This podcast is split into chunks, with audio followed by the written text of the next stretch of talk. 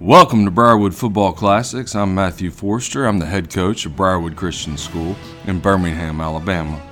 This season is the 50th season of Briarwood football, and we're publishing this podcast to remember some great games and moments from the past. Taking us through this process is current BCS athletic director Coach Jay Matthews and former coach Coach Mike Forster, who's my father. These longtime friends and coaches are sharing memories with special guests and should be a ton of fun. So take it away, guys. Here's Mike Forster and Jay Matthews, and these are Briarwood Football Classics. And today we're actually moving to 2017, Mike, and uh, one of the great comebacks. Coach Yancey called it the greatest comeback in Briarwood history, and that's the uh, semifinal game versus St. Clair County uh, down at the half and, and coming back. Uh, so we're talking a little bit about just the nature of playoff games in general. And before we get into uh, Michael Hiers and and Bobby Curley talking about that great game, I was wondering if you wanted to give us a little history of the Briarwood playoff maxims and and how the, some of those maxims actually came into play uh, coming from behind on such an important game. Yeah, I can't. I can't. Trying to think about when Coach Yancey gave us these, and we kind of used them um, somewhere in the late or, or, mid 90s, 95, 96, somewhere along in there. Um, but number one talks about uh, expect incredible intensity. Um, you know, and of course, playoff. It's it's if you don't win, you're done. Yeah. And uh, that's that's uh, huge there. Uh, the past doesn't matter. Uh, as number two, the future is not our focus. It's just one game at a time. Um, expect tight games. If things go wrong early, don't panic. Trust your brothers, trust your trainers, and that is so true about playoff games. And you know, number four was one that really sticks out to me because I just remember how true it was. As the days grow darker and colder, it comes down to the will to win. Seniors die hard, and you know, you think about how the the, the seasons have changed, and you're moving from from fall to early winter, and it does get dark early. Yeah, yeah. um, number five was an early lead, is a dangerous lead. Um, you got to finish. You got to focus all the way through the game. Uh, turnovers could be killers. Is number six. Protect the football. Our kickers, our quarterback, and our lead. Uh, number seven. Uh, sometimes people leave this one out. Don't think about this one as much, but uh, it did come back to haunt us in a, in a, a game against St. Paul. So up the kicking game, it's always our advantage. And number eight, just win. The goal is to still be alive. And you know, um, these were. I just remember when Coach gave us these and just thinking, man, these this is incredible stuff. Yeah. And it just it really kind of hits at the, the the kind of fun intensity um, that, that marks playoffs. Yeah, and you know the, the history of that actually goes all the way back to General Neyland, University of Tennessee. Oh yeah. Uh, so Tennessee has their game maxims that, uh, and then in Birmingham, uh, Bob Finley and Gerald Gann, Right. some of uh, Yeah. General Neyland's disciples, so to speak, Yeah. you know, carried that in, and so I know that. Uh, you know, this carried with us. I think you carried this with you even to Georgia, right? I did, I did, and and um, you know over there, uh, we got involved in a game, uh, playoff game, uh, where we got behind and uh, got behind pretty good. In fact, it was like uh, 24 to seven, 28 to seven, somewhere like that, and actually came back and won the football game. Had an incredible second half, um, but you know I, I used these with those kids and. Uh, that was a journey all the way to the semifinals um, that year. So when we bring in Bobby and, and Michael, you know, in particular, uh, the past doesn't matter. So this was a rematch game from uh, earlier in the season that Briarwood won pretty handily. And, and Michael said they didn't feel like they even played that well. But, uh, you know, the second time to play the same opponent, we've been there. it is not easy at all. No.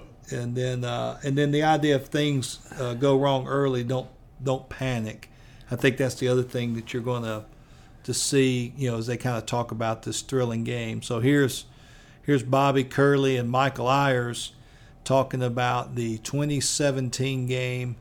Briarwood hosting St. Clair County quarterfinals. The winner goes to Tuscaloosa to go into the 5A state championship game, the Super 7 that year. And uh, man, it was an incredible atmosphere. It's uh, the fog rolled in in the fourth quarter, and I think it's a game that people uh, continue to talk about to this day. Going now with former great quarterback, number seven, Michael Hiers, and longtime head basketball coach, offensive coordinator, Bobby Curley. Both these guys were a big part of just up close and participants in what Coach Yancey called one of the great comebacks of all time. And, and no one could could disagree with that. So thank you guys for joining us. Bobby, let me start with you. Undefeated team, so much on the line. Semifinal game, the winner goes to Bryant Denny. Have a chance to win the 5A state championship. And you guys have played St. Clair County before in the regular season. I think it was like a 31 to 6. So just if you remember anything from the regular season, the early playoffs, the lead up to that, and yes, sir. It was uh, what made it even more difficult was the talent they had. I mean, they had a couple of Division One guys on that team, but multiple guys that played different levels of, of ball, and the coaching staff that they had. Uh, outstanding offensive coordinator, uh, Coach Glover, the head coach, being a defensive guru. I mean, you put great coaching with great players, great community. Uh, you know you're going to have a heck of a football game.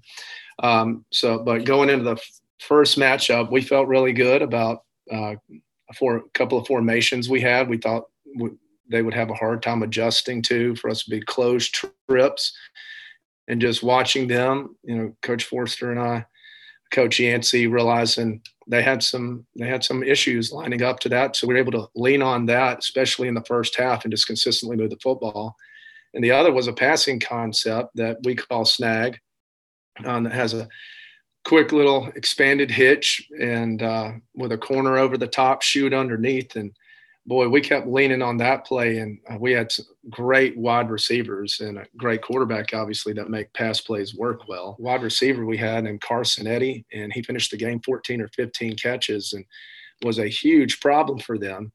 And then to put the game away, we had a great running back that's now one of Michael's teammates at Samford, J.R. Tranrino, went to play at Vanderbilt. Now he's at Samford uh, with Mike. Um, I mean, the O line, our fullback, Brandon Guthrie, JR, they picked a great time to hit a home run. And JR, we get him in space, he can hit that gas. And so he, he put him away with a 75 or 80 yard run. Um, one of the things that helped out the offense is they never really could get anything going. Uh, Coach Forster had their number from the start. We got multiple possessions. Um, you know, they were going three and out. And we're able to have 10, 12 play drives, and they just couldn't really get the ball or get anything going. Um, but we knew coming into the playoffs that they were on a roll. They they had won a couple of games right before us, like last second deals. Winona oh, wow. had them down and out, and they found a way to win. And and we felt like we were we were that way too. And we we had been dominating some of our opponents, but we'd had some cl- close games too where we had been able to work that through. But we knew we were getting a talented team with great coaches that was hot, uh, on a roll, felt really good about themselves and knew what we did the first time, they were going to be able to make adjustments and, and take a lot of those things away, and they did. Michael, at some point, I'm going to get you to walk us through uh, a mistake you actually made in the second quarter. But leading up until halftime, with uh, them getting the momentum and so much of the game going their way early, do you have any any recollections of of what you remember about that uh, as a as a player competitor what what some of the emotions you're going through? So walk me through a little bit just thinking about the first half at this point of that semifinal game i think when he as a from like a player perspective you know we got down i think they scored their first possession no one really freaking out i mean you know you're not really thinking like especially in the first half like okay we still have plenty of time to win this game you're not really trying to hit any home runs you're just trying to you know stack good play after good play after good play. Um, and I think they got down, we got down, it was like 14 to three. And so coming up with a fumble, 14 to 3. We had a good drive going. And um, so constantly throughout the year, Coach Yancey would always tell me in practice and games, you got to hold the ball with two hands. You got to hold the ball with two hands. And you know, being being a little stubborn, uh, I just never, I never did. I don't know why, but it, it got, Magic Mike. You, you were Magic Mike. Magic Mike. Magic Magic Mike almost lost us the game with that one. So, but and as soon as I fumbled the ball, someone sat on me, so I had to basically just hear the crowd hear the crowd uh, cheering and kind of look back and watch a linebacker just go 86 yards to the house, and it was 21 to three at that point. So that that one, I, I, never really thought, okay, we're out at this point, but I was like, we, we got some work to do. I'm gonna have to make up for that you, one. You know, you're on the 14 yard line. You're going in. You, you go empty. It looks like uh, you get all hitches going there. You've got I think four of the five receivers open. but I think Luke Pruitt, if I remember correctly, Luke Pruitt. We had Luke Pruitt and Noah Whatley wide open, and got free. Now they brought six versus five, so it's you know it, it it's kind of chuck and duck at that point. But a smarter quarterback might have gotten the ball out a little quicker too. so, so Bobby, any thoughts you remember about that particular moment? You know the um, it, it was a, a, really just it was a really spiritual night for me. at, at no point was I ever panicked. I was just I knew what we had uh, I knew we had the ability to score quick, um, but I also knew none of the, the players that were leading us were going to panic. And it showed up. They they kick their extra point. They kick off the very first play. We get the ball back. Mike throws a screen to Luke Pruitt, and th- this team that year. It's neat how every year the team kind of has a couple of identity plays, mm-hmm. and ours was a slow screen game and Michael throws a slow screen to Luke Pruitt, who then takes it 65 yards. And so then I'm like, this team was built for this, yeah. and uh, these kids were built for this. And so uh, to bounce back right away, you know, I, the whole time I thought I, we're going to win.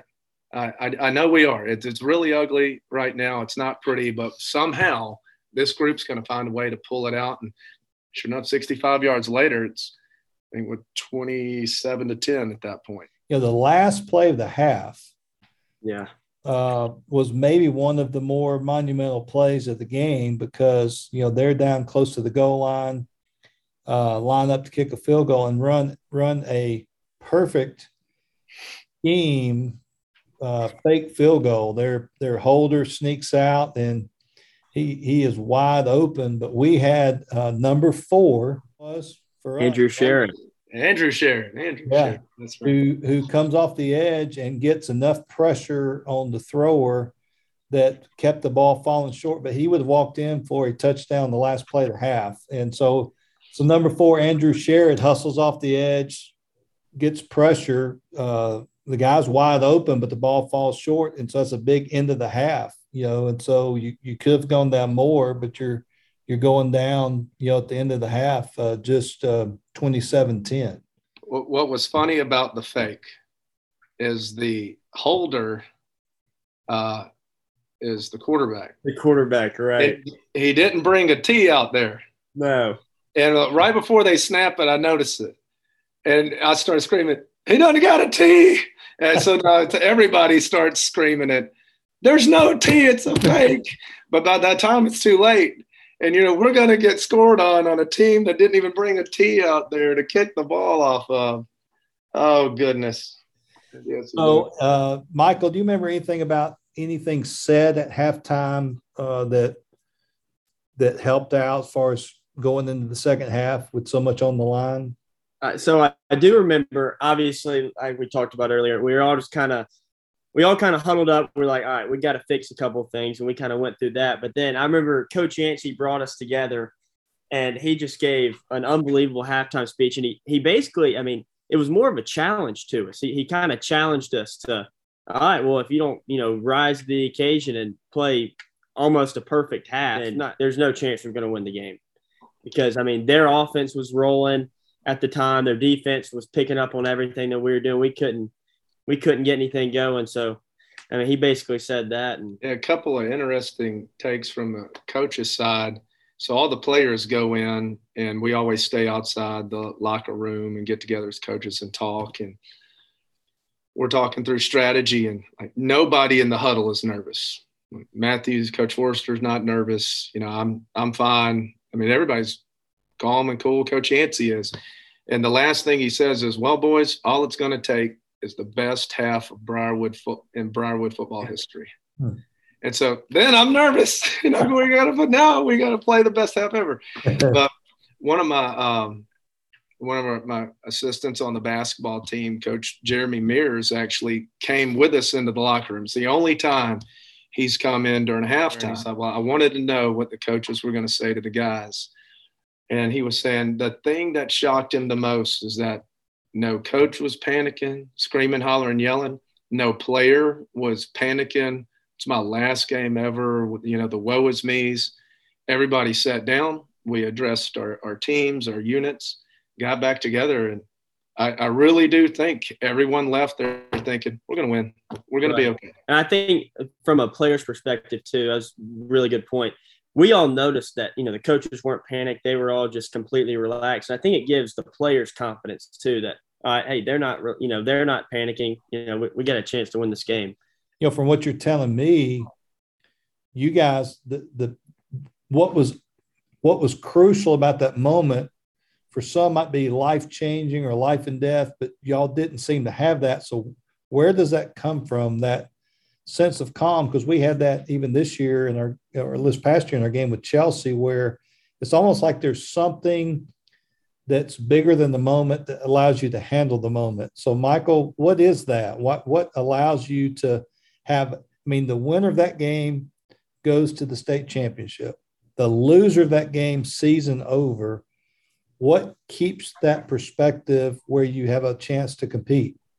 I don't think that anyone as crazy. I don't think anyone really kind of put it, you know, thought about, hey, if we lose this, we're going home. I mean, we did, but I think we were so focused on, you know, just you got to play every play. Like you got to build one play on top of another one. you got to keep building off that. Because I do think that if you put so much pressure on yourself in that situation, it, you, you know, you could, you could just kind of crumble and it'd be really hard to live up to it. But I also think that, I mean, we, we had such a special group of guys, a special group of coaches, and I think we put just so much. I mean, it was it was really like a brotherhood. It was it's probably the greatest team I've ever been on. Coaches, everything, just how close everyone was, and I think we all just kind of knew, all right, we're going to fight for each other, and we were so well prepared. The coaches had just, you know, could not have been any more prepared, and I think that that just kind of gives you confidence, you know, to kind of go out there and play as hard as you can and hope not really let the scoreboard kind of reflect it. We're just to kind of give us all everything we got, and then luckily enough, the scoreboard did reflect it, and we we won the game. Now, Bobby, I I noticed we scored on four of five uh, final possessions in the second half. And uh, if anybody follows Briarwood football, it was kind of uh, a litany of some of our just old standard famous plays. You know, uh, and not always throwing to the same guy, but you know, uh, you know things we call like our fade, follow, and slow screen. And of course, Michael had the big big scramble. You know, but what what changed? What what what happened in the second half uh, to kind of get that thing rolling? And, and the funny thing, first play, I think the first drive out, second half, we we try to run the ball, go three and out. You know, yeah, but I will say real quick that yeah. was that was the one time in that game we came out three and out. I was like, that's the one time I got nervous. I was like, okay, this is gonna be tough. I, I was completely confident, like Coach Curley said, completely confident. But after that three and out, I was like, all right, that is not what we needed after a motivational, you know, halftime speech. Everyone has confidence, and then we just go three and out. So that was tough. Yes, sir. I think part of the nerves was how they had scored. Uh, other than the first drive, they had a first drive of the game. It's all that's always hardest on the defense because the offense has been prepping all week. They had 13 plays, 66 yard drive, eat up almost eight minutes of the clock. Right. But then after that, you're looking 86 yard play, 89 yard play. I mean, they're just bang, bang. They're like, you know, knockout blows. And so we go three and out, and, and I, I, I, don't know if this is what Mike was feeling too, but I thought, man, one more home run ball, and, and then it start. It, it's time to start getting nervous. But we we kick it, defense gets a stop, we get the ball back, and then boy, we we just start hitting. We we start playing a little faster. Um, some some hurry up, no huddle, like stop thinking so much. Let's just get in space and what made that team tough was all the weapons that that Mike had uh, with, with uh, Hartsfield and Eddy and Tran Reno and Pruitt, and so we just start spreading the ball out. Mike starts getting rid of it uh, quicker, and we also uh, we pretty much abandoned the run. no more runs. Let's just, Mike. Let's just go play some ball and sling it around. Um, but there, there were some things that we saw, especially on the fade, which trying to come up with a way to get J.R. Tranrino one on one with one of their guys. Right. Um, and of course, that was that was later in the game.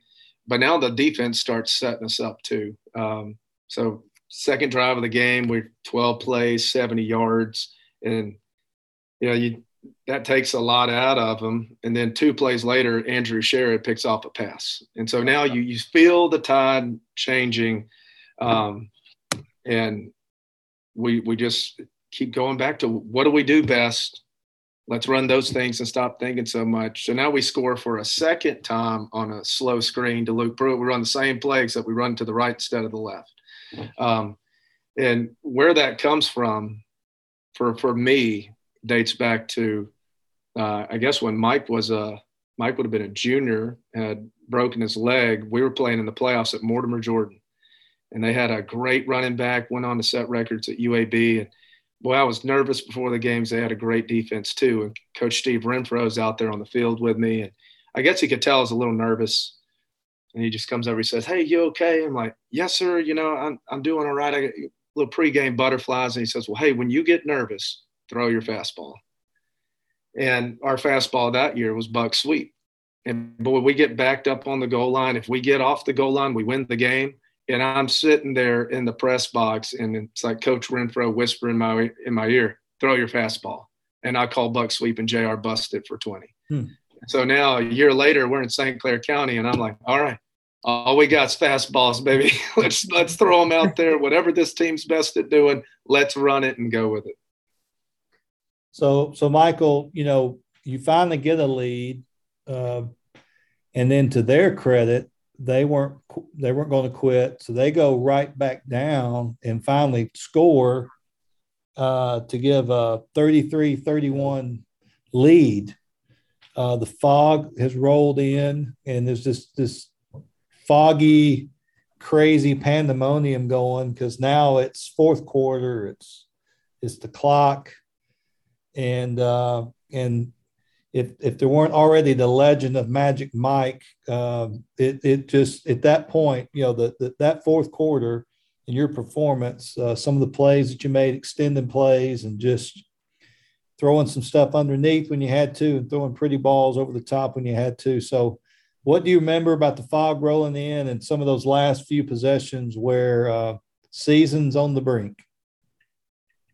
I, well, I remember we got the fog came in and we got we were backed up pretty far. I remember that and um, kind of got out of it. We got to a third down. We got to a third down situation and we had this bunch set. So we we stacked Carson Eddy behind another receiver and we ran hitches and I missed it. I, I just didn't see. I didn't. I don't know why I didn't throw it. Carson was wide open back, so we didn't score. We punt the ball back and they break one down their sideline. Unbelievable play. I still remember sitting on the sideline looking at it and I, you know, kind of getting a little nervous. And Mark Kane comes out of nowhere, makes a great play. And I want to say Patrick Blythe is the one who recovered. I mean, just he was hustling the whole way. The nose guard. Yeah, nose guard. And that's what he I mean, that's what that defense did the whole year. They just hustled to the ball. It was it was unbelievable. But Patrick gets it. And I just remember having this vision of all them running back to the sideline, just going absolutely crazy. And I was like, all right, we got to do something. We got to, we got to help them out. And, you know, they couldn't, they can't do that and us not go score. We ran the same play. We ran a slot fade, and I think it was a delay slant concept.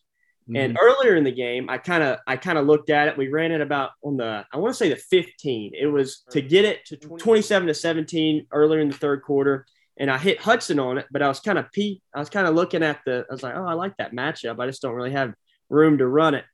But sure enough, I, I was in disbelief. They did it again. They brought they brought I think number six up. You know, Jr. was just I, I really liked the matchup, so threw it over the top, and he made a heck of a catch because I mean it was pretty foggy. I have I really don't know how he caught it to be honest with you. And then, and then we run a a little fade, right? So I think we were going to Hudson Hartsfield, and it just I don't know it wasn't open. Everyone was kind of everywhere, and I just took off and somehow no luckily no one caught me. I don't know how that didn't happen, but I mean it was just wide open. And so we got that 31 20 the lead, yeah. I believe. And then they had the kid who went to Auburn made a just unbelievable play. I, unbelievable play. I don't know how he did it. He, he could fly. So it's 33 31. I don't I don't know how much time, about what, two minutes left, I think. Mm-hmm. Something around there. Carson Eddy has a heck of a return. I mean, that set up the whole drive, too. He brings a return back to like the 45. We get into a bunch set, and this is funny. Yeah, so we were in nub and we were just out bunched wide, like in a little flock pattern. Right. Yeah. So it was that. And the play was supposed to go to an under to Carson Eddy. And a testament to Hudson Hartsfield, who's at the top, he played every play 100%. So he's supposed to have a runoff route. Well, he gives him a little inside move and goes. And he wasn't really even part of the read. I just kind of saw him and I made a bad throw and the corner knocks it down. So in my head, I'm like, I really hope that wasn't our last chance because I might have just blown that. Two plays later, I think we got backed up the next play. So it was like third and 15 or something. And we ran rodeo comeback, right? Get to the get to the chains and come back. Well, the corner wasn't looking and Carson made a heads up play, kept going, and uh, he made a really good catch. And then I think we scored a couple plays later. Yeah. So what's what's amazing about the play you described? I saw their coaching staff, you know, months later, and on that play, the DB coach is yelling at the DB that we're probably running a comeback. and so the DB's staring at the coach, and you snap it and Eddy hears this conversation between coach and player and just decides to keep running. And so the kid's waiting on him to stop at the chains, and Eddy runs right by him, and you throw it. And I'm sure everybody thought, "What a great call by Coach Curley!" and I'm up there going, "What are we doing? Yes, what a play! Oh, this is amazing!" Oh gosh, yeah. When we get down there, then Jr. gets under center and punches it in. Yeah, he made a heck of a play on that screen too. Yes. Uh, oh yeah, they did. And so then you know they get the ball back, and man, this has been the craziest game of all time. And so everybody's still on pins and needles. And so what do we do? We, we put Jr. in at safety. Who's Jr. Get in here. Go knock the ball down. He winds up picking off the last play of the game to to end it, and he never. You I don't even think he practiced more than two or three times. But get out, right. boy, go catch it. Well, it was a great, great celebration. Um, launched you guys to down to Tuscaloosa. Um, Mike, two two questions quickly. Um, the first one is what what was it like to play for Coach Curley um, when you have an OC and a quarterback? The relationship really develops. So, talk a little bit about because you also played basketball for him as right. well. So you're a two sport guy with Coach Curley, but but what was it like playing for him? It was special. Uh, something that's just, I mean, we actually had an interview with this with Alec Etheridge, I think, and we got to kind of talk about it. But it was just, it, it was like he said in the interview, it was just so much more than just a kind of, you know, player coach relationship because I saw him. I mean, I was with him throughout the day, everything, and he was my set. He was my coach from seventh grade to my senior year. So we just had such a special connection. It really was just awesome. But he just it was much more than you know just X's and O's and stuff like that. He kind of shows you like what it's like to be a man of God on just a daily you know daily basis, and it was just so it was really awesome. Something I would like to add too is commitment to excellence is something he said. I don't think I don't know how many people, if anyone knows how much time he puts into to everything and it, it's it truly is unbelievable. You know, be the offense coordinator, basketball coach, everything else he does. I, I it really is unbelievable, and I, I don't think anyone knows how much time he puts into it.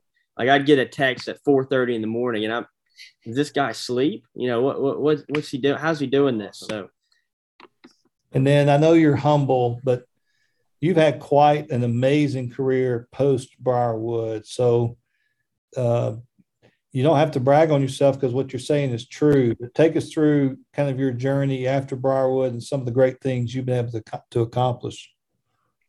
Um, so after Briarwood, I went to Murray State um, for about a year and a half, and then due to some coaching changes, I ended up transferring to Northwest Mississippi Community College. Um, got the opportunity to go to go there, and uh, just kind of I love the place. I mean, it was just awesome. And in 2020, we were able to go there and um, we won like the national championship and the state championship for junior college. So like the Mississippi State Championship and the um, you know national championship.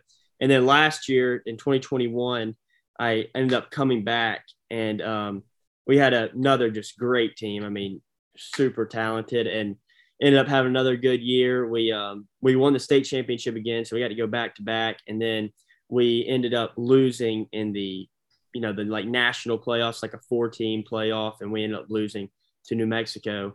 But um, it was it was really awesome, and then it was just you know such a gift from God that I ended up getting to come back to San to Birmingham and play at Samford, and just like you said with Jr. So that's that's what I'm looking forward to uh, this next year. And then, Coach Curley, when we think about Michael, his journey is so different from what we see trends today you know, he had to overcome an injury. He had to wait his turn. Um, you know, he didn't he didn't get a starting position till that senior year. So, walk us through what makes makes it special coaching a guy like Michael Hiers and what your what's going to be your lasting memory about him. Well, I, I remember when he walked out on the field as a seventh grader. I mean, you talk about a little fella. He was a little fella.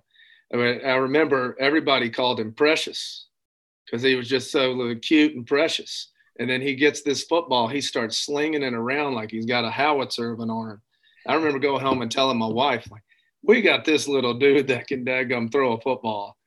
Um, and so, we, you know, you, you, get things started on the field or, or, on the court. And then I had uh, Mike in class too. And, and so we really did have a special time together where um, you know, it's like like family. Um, and then to watch somebody that, regardless of the circumstances around them, is never defined by those circumstances, like watching him continue to get better, um, uh, even even without the guarantee of playing time.